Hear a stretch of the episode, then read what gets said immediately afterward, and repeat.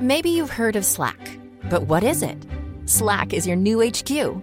One place for everyone at your company to find answers, share updates, and stay caught up. Slack, where work happens. Get started at slack.com. My mission is simple to make you money. I'm here to level the playing field for all investors. There's always a bull market somewhere, and I promise to help you find it. Mad Money starts now. I'm Cramer. Welcome to Mad Money. Welcome to Cramerica. Other people want to make friends. I'm just trying to make you some money. My job's not just to entertain, but to educate and teach. So call me at 1 800 743 CNBC or tweet me at Jim Cramer. All right. Um, what was that? Um, what was that thing with Italy again uh, yesterday? Uh, uh, a trade? Uh, Euro, uh, Milan versus Rome, government, uh, interest rates. It, it, it, us yesterday. Yeah, yeah. For the life of me, I, I can't remember what it was. It, what did it have to do with the price earnings ratio of Facebook or Amazon? Sure enough, the amnesia-based market came roaring back today after yesterday's wacky. Dow surging 306 points, S&P soaring 1.27%, Nasdaq pole vaulting 0.89%. So it goes. Another day, another day where panic was replaced by rationality. And why we forget why people fled from high quality stocks in droves yesterday, even stocks that had nothing to do with Italy.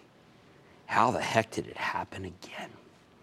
For the record, that's pretty much every American company having nothing to do with Italy, aside from a handful of players that sell Zegna and Brioni, not to mention Ferrari, which set a new all time high earlier this month.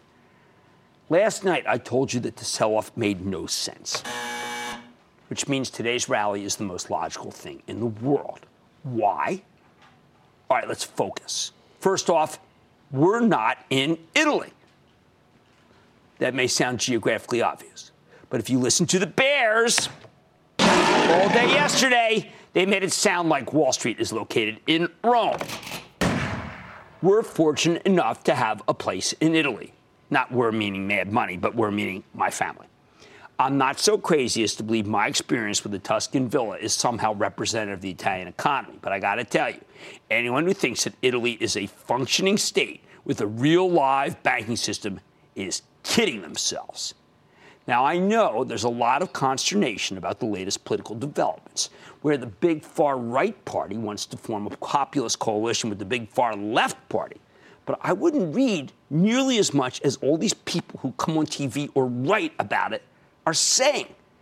The truth is, Italy's crying out for better government, any better government, something establishment parties have failed to deliver time after time. Of course, people voted to throw the bums out. Italians want multiple solvent competitive banks. They want a functioning mortgage market. They want lower unemployment, last at 11 percent. Most important, like many in Southern Europe, they're sick and tired of the strong euro, which really hurts the tourism business. That's the cause of the latest fracas. Italy loses far more than it gains from the euro. I think they'd be better off with their own currency, and they really don't like the EU's heavy handed approach to just about everything. That's what's at stake. But that's all there is to it. Now, you can fret all you want about what happens to the European Union the euro. I will keep coming back to the fact that our banking system is not their banking system. The idea that somehow PNC or Wells Fargo should see their stocks get hammered because they're part of a bank ETF that just might have a little Italian exposure is downright absurd. And yes, I am conscious that we're going to put the tariffs on aluminum and steel. That doesn't change my view. That does not change my view. The truth is, our banking system is strong and unaffected except insofar as wealthy Italians are more likely now to send their money here. More likely, if they haven't already. See, that's called a positive, not a negative. The second reason for today's rebound we have a very strong economy here, and that does tend to translate into higher stock prices here. Yep, thanks to this strength, we're getting some incredible returns from great American companies that do most of their business domestically. Selling these stocks because of Italian woes is just as stupid as selling them because of the credit rating of New Jersey or Illinois. Hey, those two are they're problematic states, much like Italy. But those problems are no reason to dump high quality stocks, even the stocks of companies based in New Jersey or Illinois. Third reason for the rally America is an incredibly resource rich country. We do not talk about this nearly enough, and that research nature is having a very positive effect on our stock market. I spent a lot of time talking to companies like Union Pacific, which is having what I think will be a fantastic investor day tomorrow, or the oils, or the construction companies, the utilities. You know, you see them on the show. Here's the word I keep hearing from everyone boom, as in our country, is booming. And part of that is because of the incredible natural resources base that we have that the other guys don't. Now, it's not as spread out as we'd like it. Much of the boom is happening in Louisiana and Texas, but these are two states that are getting literally hundreds of billions of dollars in investments because of our cheap natural gas. From chemical plants to liquefied natural gas export terminals to containerboard to ethylene transfer facilities. This stuff requires a lot of labor to become a reality. This is a major reason why the employment situation is so robust. At the same time, places like Indiana, which used to have incredibly high unemployment, have attracted a lot of businesses, as the good people from Thor Industries would tell you, that's the maker of RVs, as they're struggling to find enough workers to assemble their products. I mention these admittedly anecdotal examples because I want you to remember, please, that we're not in Rome or Naples or Florence unless you're talking about Rome, Georgia, Naples, Florida, or Florence, South Carolina. Next, how about something called the rule of law? For those of you who haven't had the pleasure of doing business overseas, let's just say you have to hire people to hire people who hire people who don't know what the heck they're doing anyway. The thicket of laws or rules or regulations is so dense that you feel like it's a triple canopy jungle. But America? Look, even when the Obama administration was rolling out endless reams of new regulations, our country still looks like a paragon of laissez faire economics compared to Europe. Now, the Trump administration is slashing regulations left and right, or at least taking a very hands off attitude for enforcing the rules it can't get rid of. America has become an even easier place to hire people and grow your business. Now, look, I'm not necessarily saying this is best policy. Obviously, we need some regulation, or we'll have toxic air and acid rain and rivers that catch on fire. Like the old Gowanus Canal is down a block from me. You young people who were born after the Clean Air and Clean Water Acts were enacted, you don't know how good you have it. But even if you hate the idea of deregulation, the fact is that businesses love it. You may think deregulation is terrible for the long term future of the planet, but it's good for the economy. Oh, by the way, this is not the Avengers. Ooh, can't. Spoiler alert. Take it from me. Anyway, finally, what really drove me nuts about yesterday's market was how so many alleged geniuses geniuses, and I use that word lightly, could conflate the problems of Italy's banking system with the problems of our banking system. And I heard it all day. All day. There is one similarity. They both involve capital. But that's where the similarity ends, because most Italian banks and European banks, for that matter, are radically undercapitalized. Our banks are insanely overcapitalized. The Italian government never demanded that capital be raised from the banks. Our government insisted that capital be raised. Their financial regulations are lax, and they're all members of the club. Our regulators, until President Trump, wouldn't even know what a club is unless it's something to beat over the head of Jamie Dimon or Lloyd Blankfein. So let's understand something. Someone on Twitter yesterday said I looked tired during last night's show. Tired. Tired. What a joke. Tired. Nah, I wasn't tired. I was just exasperated because no one who opines on this stuff for a living ever seems to learn. Bottom line the bears will freak you out of your stocks every time. But today was proof positive that selling everything into the teeth of a European induced pullback is a mistake. I'll say it again, just a little geographically challenged out there. America is not Italy, New York is not Rome.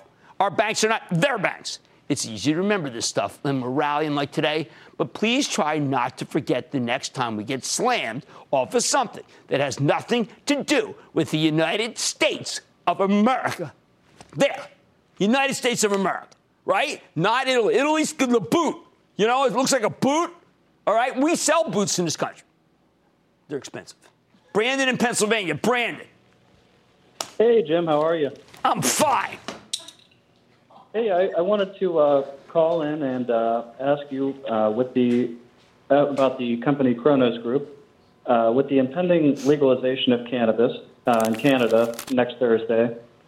how should we be looking at Cannabis Group? I'd rather be in the Canopy Growth Company. uh, CGC because we had them on air. I thought they made a lot of sense. That's my play for the legalization. But remember, you're not early. It's been around. Now I'm going to speak to myself. Jim in Pennsylvania. Jim. Booyah, Cramer. Booyah. How are you today? I'm good. I'm just, you know, trying to get my arms around, you know, how Italy's often confused with America. But go ahead. I need some market wisdom on GameStop, GME. They uh, pay a nice dividend. The stock is running a little low. They ran into a little bit of trouble with a CEO that only lasted three months, but they have the co founder as the interim CEO. Is it a buy, buy, buy? No, no, no, no, no. You know, look, do I want to sell it down here? I mean, it is so low. I have to believe this thing can bounce to 13, 14. But it's got a challenge business model. It's mall based. People buy their video games online. That is a suboptimal situation for GameStop. I'm going to Paul in Arizona. Paul. Hey, Jim. Thanks for taking my call. Of course. I uh, wanted to talk to you about Axon Enterprises, AAXN. Horse. Earlier this earlier this month, you interviewed their CEO, Rick Smith. Of course, they decided their real future lies with selling body cams for police. They also announced their agreement to buy rival company VIEVU by merging that company's body camera business into their own. Since your interview, the stock has really grown. With that said, do you feel Axon will remain a good buy given their record growth? Well, it's only a $3.7 billion company. Uh, it has got a lot of shorts in it. Rick Smith took a contract which said basically he'll do well if you do well. I don't know how to beat that kind of contract. I think that Rick's real. Do I want to buy it up here? Well, I mean, it's just kind of, you're not early, it's up 140%. But if it does come down a lot, yes, the answer would be yes. All right, I'm trying to calm down, trying not to be angry about once again people coming on and confusing where Italy is with the United States, okay? Right, so boot, remember that next time, you know, we're like, we look like this, they look like that. Maybe that'll help. This is what looks like when panic, this market, is replaced with rationality. I hate to say I told you so, but I told you so. Mad Money tonight. Getting the state of the retail sector with the CEO of the company behind the brands of Calvin Klein and Tommy Hilfiger. You don't want to miss my exclusive CEO of PVH. Don't worry, I will come down later in the show. Then you ought to know auto. I'm helping you steer into the right auto parts retailers. A little teaching lesson. And it's a tech company winning business like the likes of uh, Nationwide, Expedia, Domino's. Is it time to consider New Relic after its incredible climb? I'm going to talk to the CEO. So stick with Cramer. Don't miss a second of Mad Money. Follow at Jim Cramer on Twitter. Have a question? Tweet Cramer. Hashtag mad tweets. Send Jim an email to madmoney at cnbc.com or give us a call at 1 800 743 CNBC. Miss something? Head to madmoney.cnbc.com.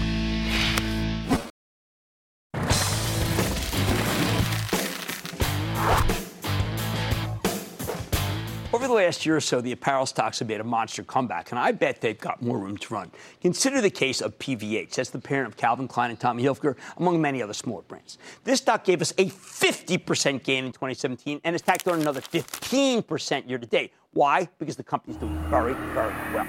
PVH just reported its latest quarter after the close today, and once again, the numbers were excellent. Company posted an 11 cent earnings beat off a $2.25 basis, higher than expected revenues of 16% year over year, fueled by strength at both Calvin and Tommy. On top of that, management gave robust guidance for both the next quarter and the full year. So, can this stock continue to climb? Let's take a closer look with one of our faves. It's Manny Chirico, the chairman and CEO of PVH, who also happens to be a longtime friend of the show. Get a better sense of the quarter and the company's prospects. Mr. Chirico, welcome back to Mad Money. Good to see you, Manny. All right, have a seat. Thank you. All right, Manny, you started it all. I was going back in my notes, and you were the first person to say that something's changed, and it may be seismic, that mm-hmm. things are much better. It continues? It continues. Uh, fundamentally, the business couldn't be, I think it's the strongest I've seen it in my 25 years with PVH. And I strongest in 20 in your whole time. My whole time, my our business between Calvin, Tommy, and our heritage businesses. You know, we just had a quarter that was completely uh, off the charts from a, from beating our expectations. We continue to make the investments in the right. business, and uh, they seem to be delivering. Now, uh, when you say that 25 years, do you mean 25? around the world? Because it does seem that every market's good.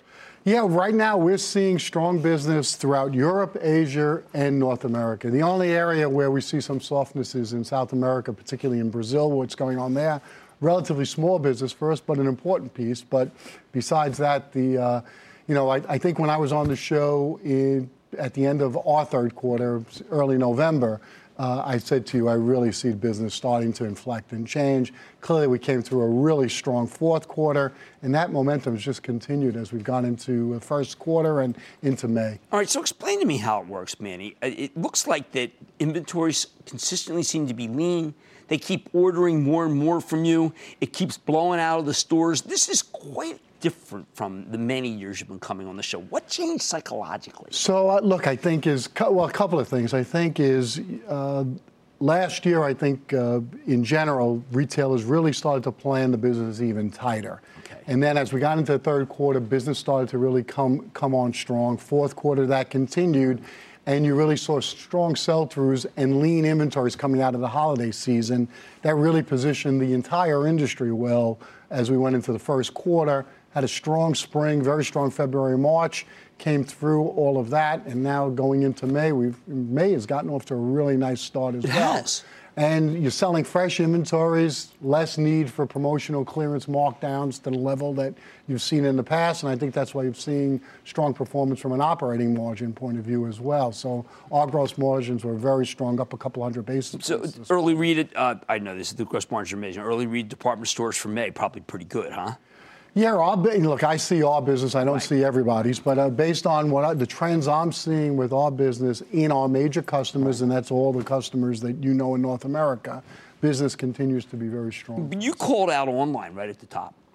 Yeah, well, look, uh, you, you can't talk about the apparel business and not talk about online. Our own online business, our department store customers' on, online business, and so, a number of the pure plays across the board, that's our fastest growing channel. It represents about 10, 11% of our volume, but it's growing significantly faster than the rest. Okay, now there's verbiage in your quarter about China. I, just tell it to me straight. I mean, China's getting bigger as yeah. part of your business, and it's good, right? Yeah, yeah. The China is very good. The surrounding areas throughout Asia, Hong Kong, Macau, that's very good. Uh, I think we're well positioned as a premium brand right. in those markets. Uh, that's really a part of the business that's growing very strongly in, in that market, and both Calvin and Tommy are outperforming. Okay, well, I mentioned China because obviously we're all concerned about tariffs. Uh, we want a great, we want a great, strong country here, mm-hmm. but at the same time, we don't want the doors closed. We okay for PVH in China? Sure. I mean, you know, you don't know what's going to happen day to day negotiating between our administration and, and China. I, it feels like cooler heads will prevail. Right. The threats of back and forth as far as tariffs, I think those are negotiating positions. Right. That will work their way through. There's clearly changes that China needs to make to right. open up their markets. Uh, the, I think there's real issues around technology and stealing technology that need to be addressed. But at the same point, uh, I, I, don't think you want to really disrupt everyone's supply chains right. coming out of Asia uh, as, as, we go forward. So I think uh, I think as as we work through this, uh, hopefully things will work work their way out. I feel much better today than I did two or three months ago. All right, that's important. Now the, there is kind of a a wackiness to the dollar this quarter, right? And what it will mean for next quarter. Sure. Look, when I was on here last, I mean, our business fundamentally has been never been strong. Right. And that's one we, piece of the right. business that is the, of of our results that, have, as we look out now, is, has changed is.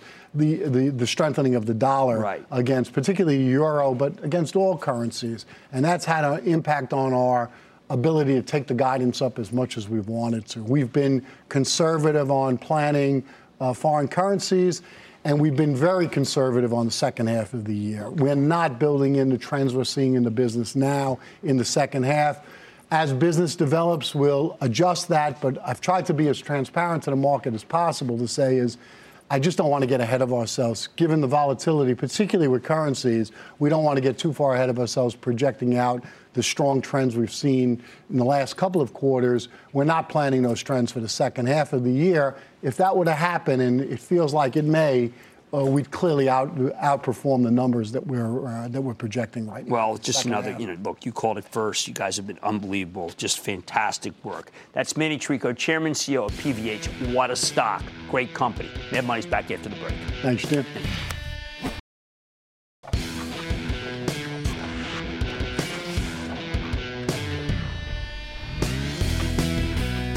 How does a not so hot stock go from laggard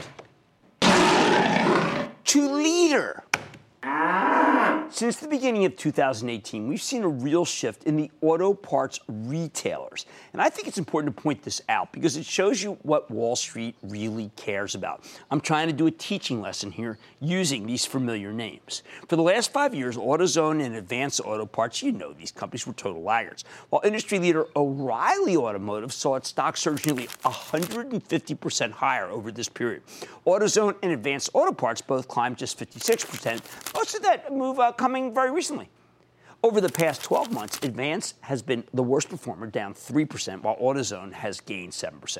However, since the beginning of 2018, we've had a kind of Bob Dylan, hence the intro bump in music moment in this group, because the times they are changing for Advance Auto Parts. When he sang The Loser Now Will Be Later to Win, Dylan sure knew what he was talking about in the auto parts business. So far this year, Advance has seen its stock rocket up 29%, leaving AZO in the dust, down 8% over the same period. Even best of breed O'Reilly's only climbed about 14%.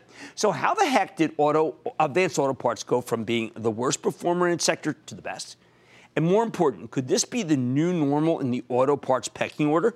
Or is this merely a relief rally after an extended period of real bad underperformance? First, let me put this move in context. This whole group got clobbered during the first half of 2017 based on fears that the auto industry was peaking and the fact that we had a mild winter.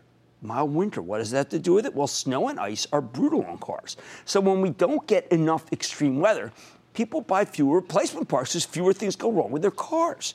On top of that, there were some fears that Amazon would move into the auto parts space, crush the whole darn industry, and that's still lurking. Um, it's done like this to so many other brick and mortar places. I was in a Barnes and Noble over the weekend. Holy cow! I mean, it was like a you know a temple of learning that was empty except for me. All right, by last summer, AutoZone bottomed, and its stock began to tick higher in September after the company gave us a real solid quarter.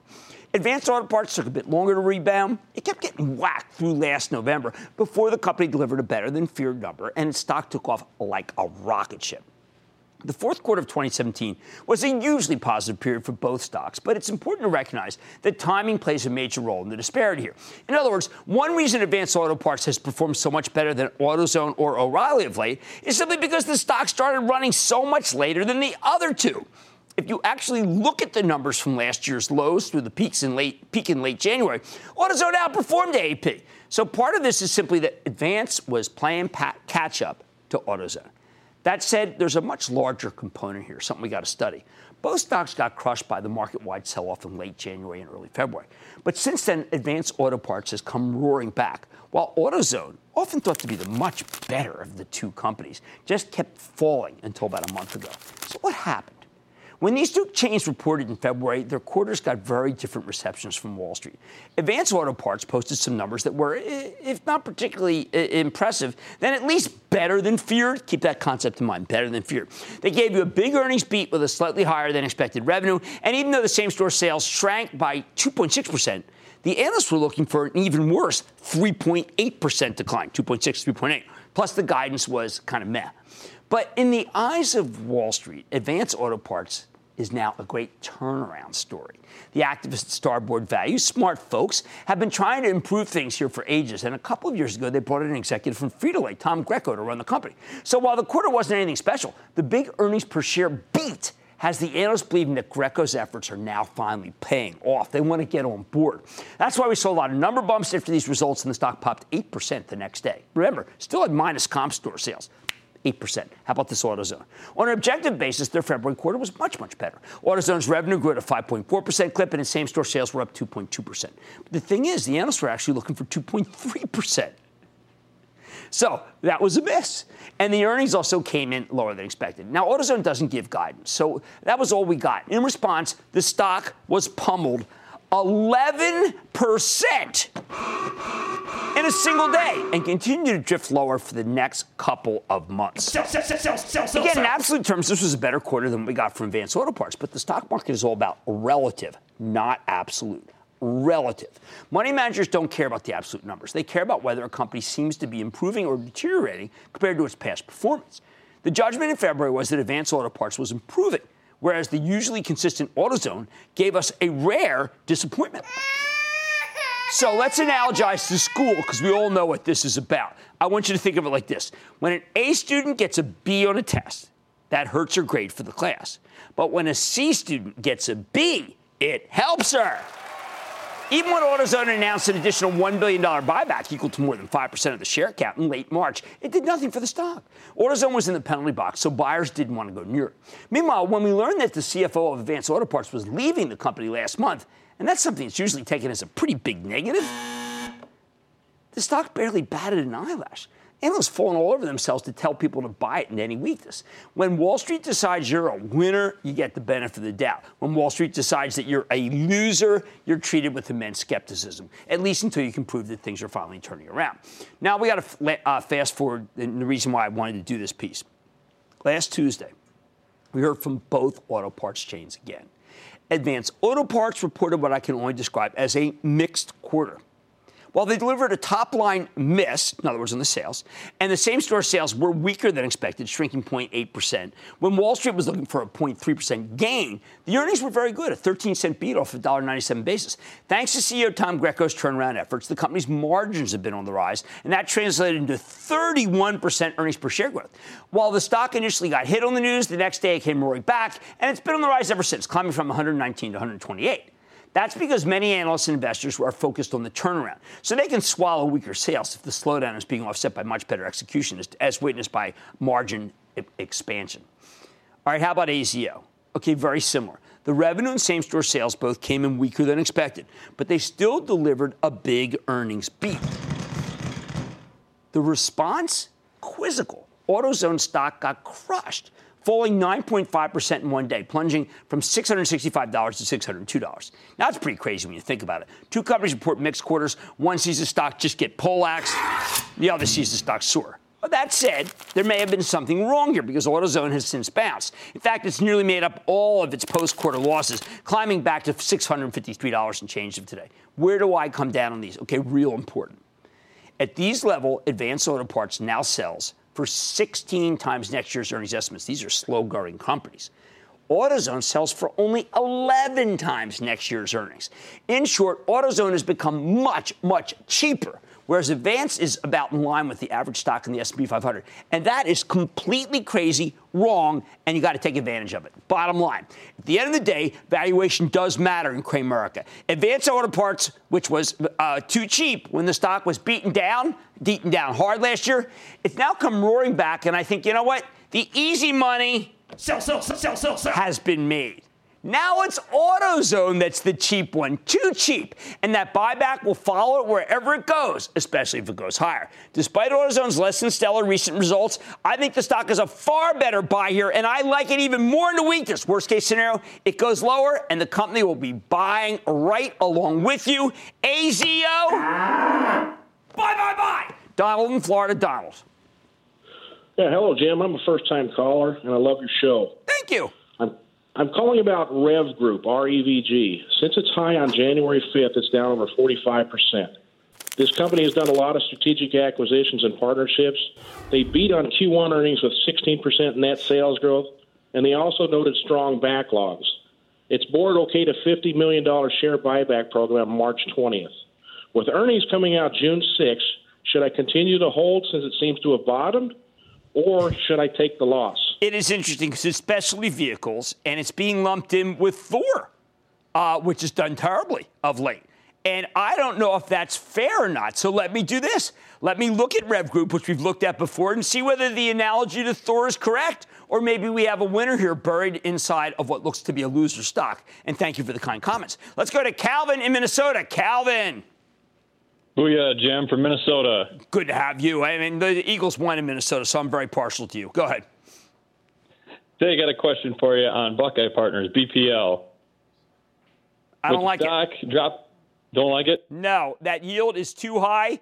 I'm throwing the red flag. I think that, that this stock has got real problems. And by the way, the MLP group, I despise it. I despise those stocks. The only one that has done anything close to being good performance is Magellan, MMP. The rest of them, sell, sell, sell, sell, sell, sell, sell, sell, sell, sell. Sorry to be so wishy-washy.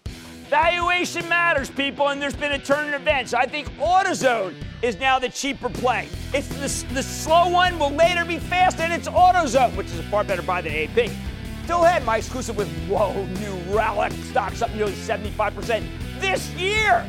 Could the move continue? I'm going to talk with the CEO. And Salesforce's quarter is even better than it looks. Did you think that was possible? I'm going to fill you in why. And all your calls, rapid fire, the night the lightning round. So stick with Cramer.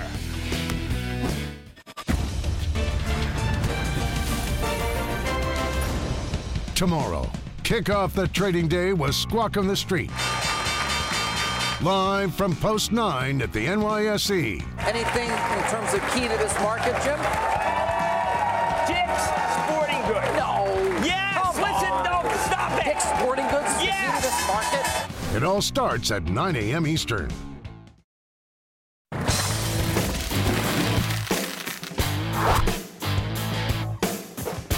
When we get a terrific day like this one, right after a big decline, I'm less interested in what went up today and more interested in what went up yesterday when the market was getting pummeled. Take New Relic. Here's a company with a stock that rallied more than two bucks yesterday, put on nearly another point today because the darn thing just doesn't know when to quit.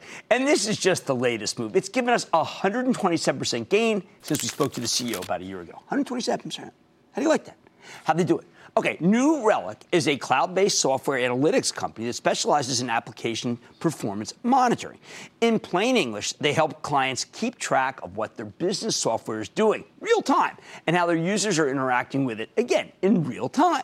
More importantly, business is booming. When New Relic reported three weeks ago, the company shot the lights out. Not only did they blow away the estimates with 34% revenue growth, management also gave very strong guidance. No wonder the stock seems like it's applied for permanent residency status on the new high list. So let's check in with Lew Cirne, the bankable founder and CEO of New Relic, to learn more about how his company's doing, where it's headed. Mr. Cirne, welcome back to Mad Money. Good to see you, sir. Jim, it's Thank you. Have a seat. Look, Thanks for having me. You know, I, call, I talked about APM just now, but the truth is, as you say in your conference call, you're no longer just a tool for your clients.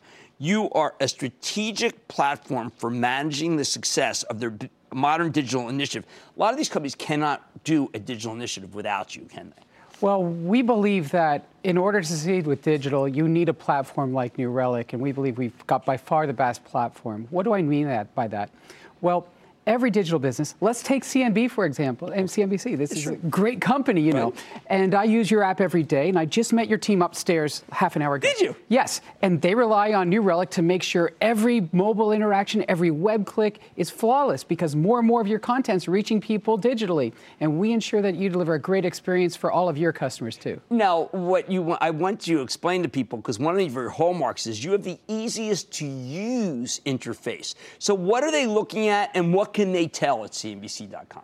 Well, digital teams, these are software developers, they're operations, they're very smart people, but they're very busy and very overloaded. They've got a lot of stuff to do to keep these sites up and running.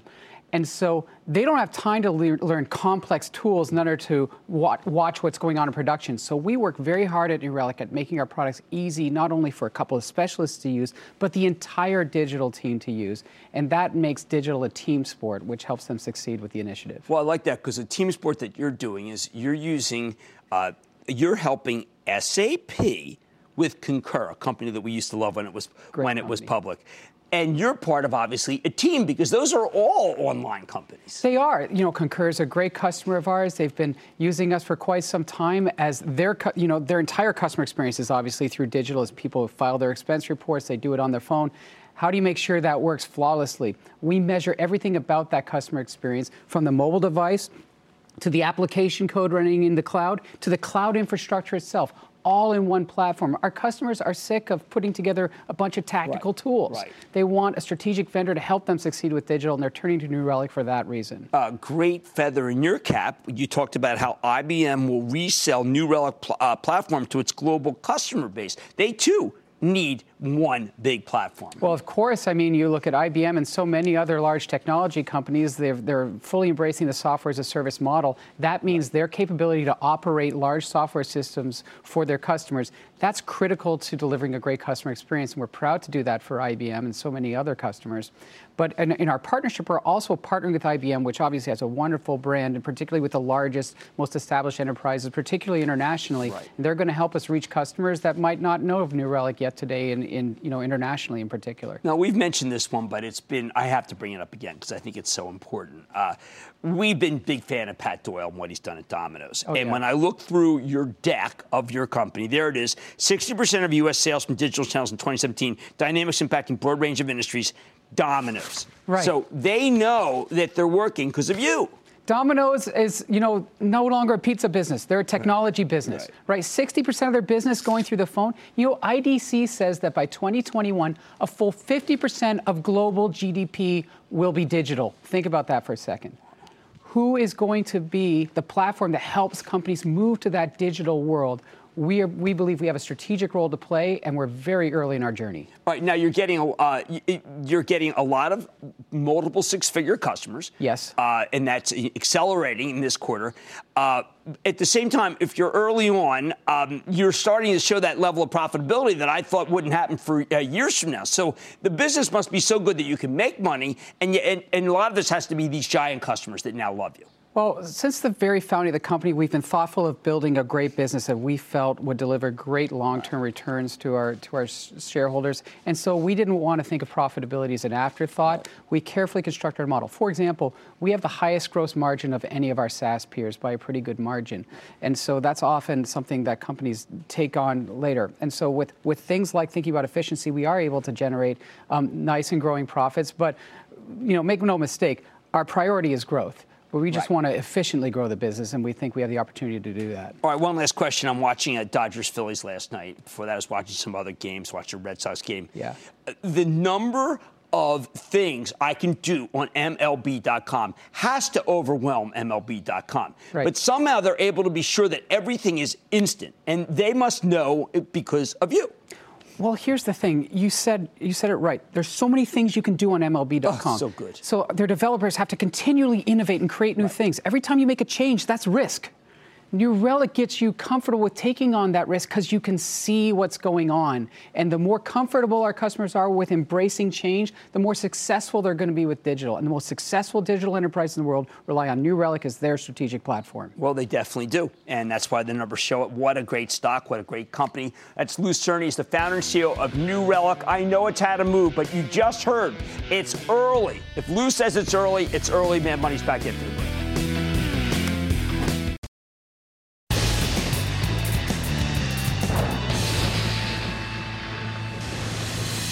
It is time. It's time for the lightning round. Great about rap car. One those. Here to start. Five, five, five,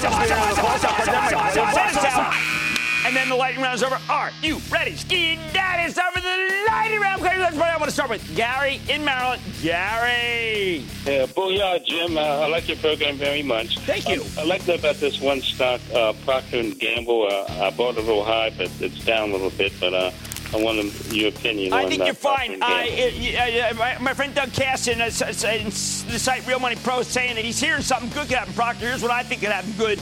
It's got a good yield, and the company's going to turn around, and I like the fact that Nelson Peltz is on the board. I'm going to John in Pennsylvania now. John. Booyah, Jim. what What is your take on Penn National Gaming stock? Oh boy, one of the sleeper gaming stocks, very much. Let me throw in, I like MGM, and boy, have you seen Wynn? Let's go to Anthony in New Jersey. Anthony. Oh yeah, from Parsippany Jim. My question is on NCR. You're right around the corner, but I got to tell you something. I don't like the way that stock is acting, and I don't think the, the end markets are that strong. Let's take a pass on it. How about we go to Sean in Indiana? Sean. Hello, Jim Cramer. Hi, hey. What are your thoughts on Citigroup? I cannot believe how oversold this guy. Are people just thinking that Mike Corbat doesn't know what he's doing? Because I got news for them. He certainly does. I bet he's in there buying stock hand over fist while people sell it stupidly, which is why my trust owns it. Follow the actionalertsplus.com. How about Norman in California? Norman. Hey, Cramer, Norman A. Norman from LA. Musical booyah to you. Well, well put. What's up? Long time viewer, third time caller. This one's trading near its multi-year low, pays a nice dividend. World's largest franchise Coca-Cola bottler, 28% owned by Coca-Cola, operates throughout Latin America and the Philippines. Is this a good entry point once more to get into ticker symbol KOF, Coca-Cola FEMSA?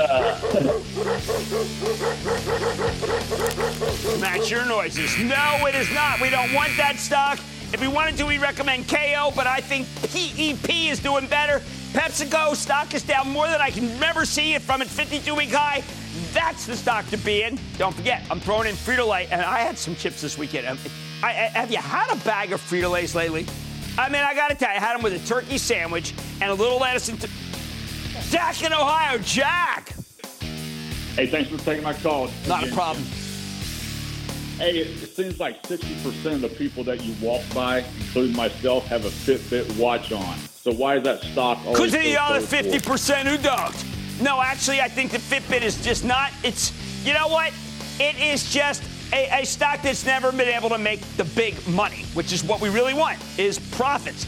And that would be a wonder. And that, ladies and gentlemen, lightning round! The Lightning Round is sponsored by TD Ameritrade.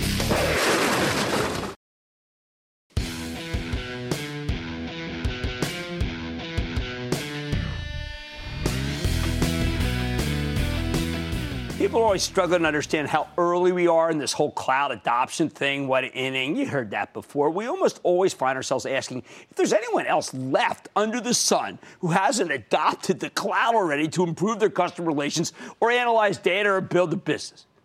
We've been hearing about this for ages. I mean, could there really be anybody left? Does this story still have long legs? Then you go on a Salesforce conference call like last night, and you recognize that not only are we early, but the adoption is now coming fast and furious right now without people even realizing it. Last night's quarter from Salesforce, as strong as it was, with the company being the first software company to get to eight to 13 billion, 13 billion in cloud revenues, was actually even better than it sounds. They have a new category called, and I quote, remaining transaction price, which represents future revenues that are under contract but haven't been recognized yet. And this metric ended the first quarter at approximately $20.4 billion, $9.6 billion of that being recognized over the next 12 months. That's an amazing surge of businesses, no longer coming from traditional businesses that need customer relations help, like the consumer packaged goods companies or retailers or even insurance companies or banks, although Citigroup got called out a couple of times when we spoke to CEO Marc Benioff last night. No, it was two other totally unexpected accounts that really stood out for this guy the Department of Ag, yeah, and the VA. The Ag Department has a $141 billion budget. There are 9 million veterans involved with the VA's health administration alone. These are huge customers that you think didn't even, well, think that they had customers, right? I mean, after all, what does the federal government care about improving how it relates to farmers and ranchers and returning soldiers? The answer, obviously, is plenty. Congress wants to get its money's worth from these organizations, and at the end of the day, embracing the cloud is just so much cheaper than the old school alternative.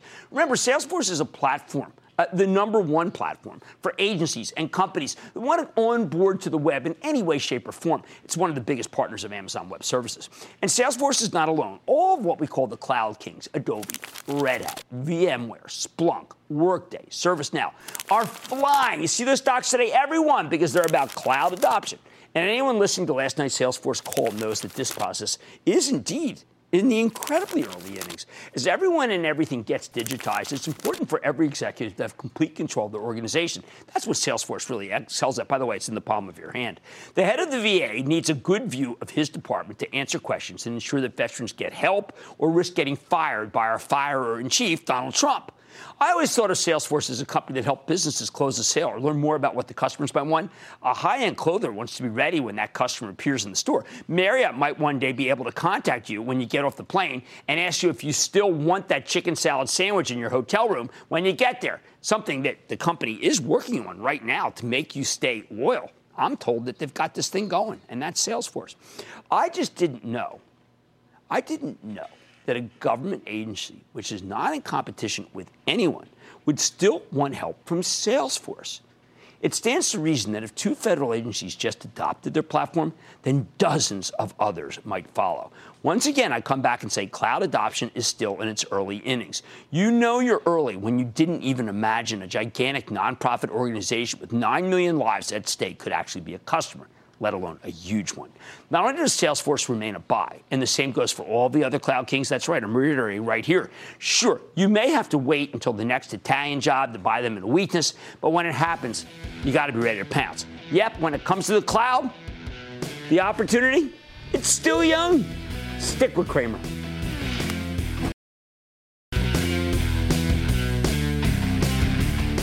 All right, so the steel stocks are climbing after hours. Please, that's not a reason to buy them. This tariff won't mean that much to them. Like I said, there's always more summer. I'm trying to find it just for you right here on Mad Money. I'm Jim Cramer, and I will see you tomorrow.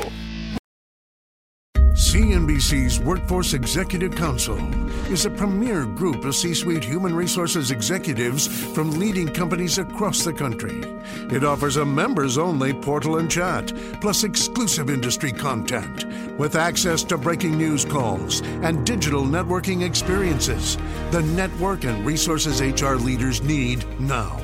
Apply to the Workforce Executive Council at cnbccouncils.com slash WEC.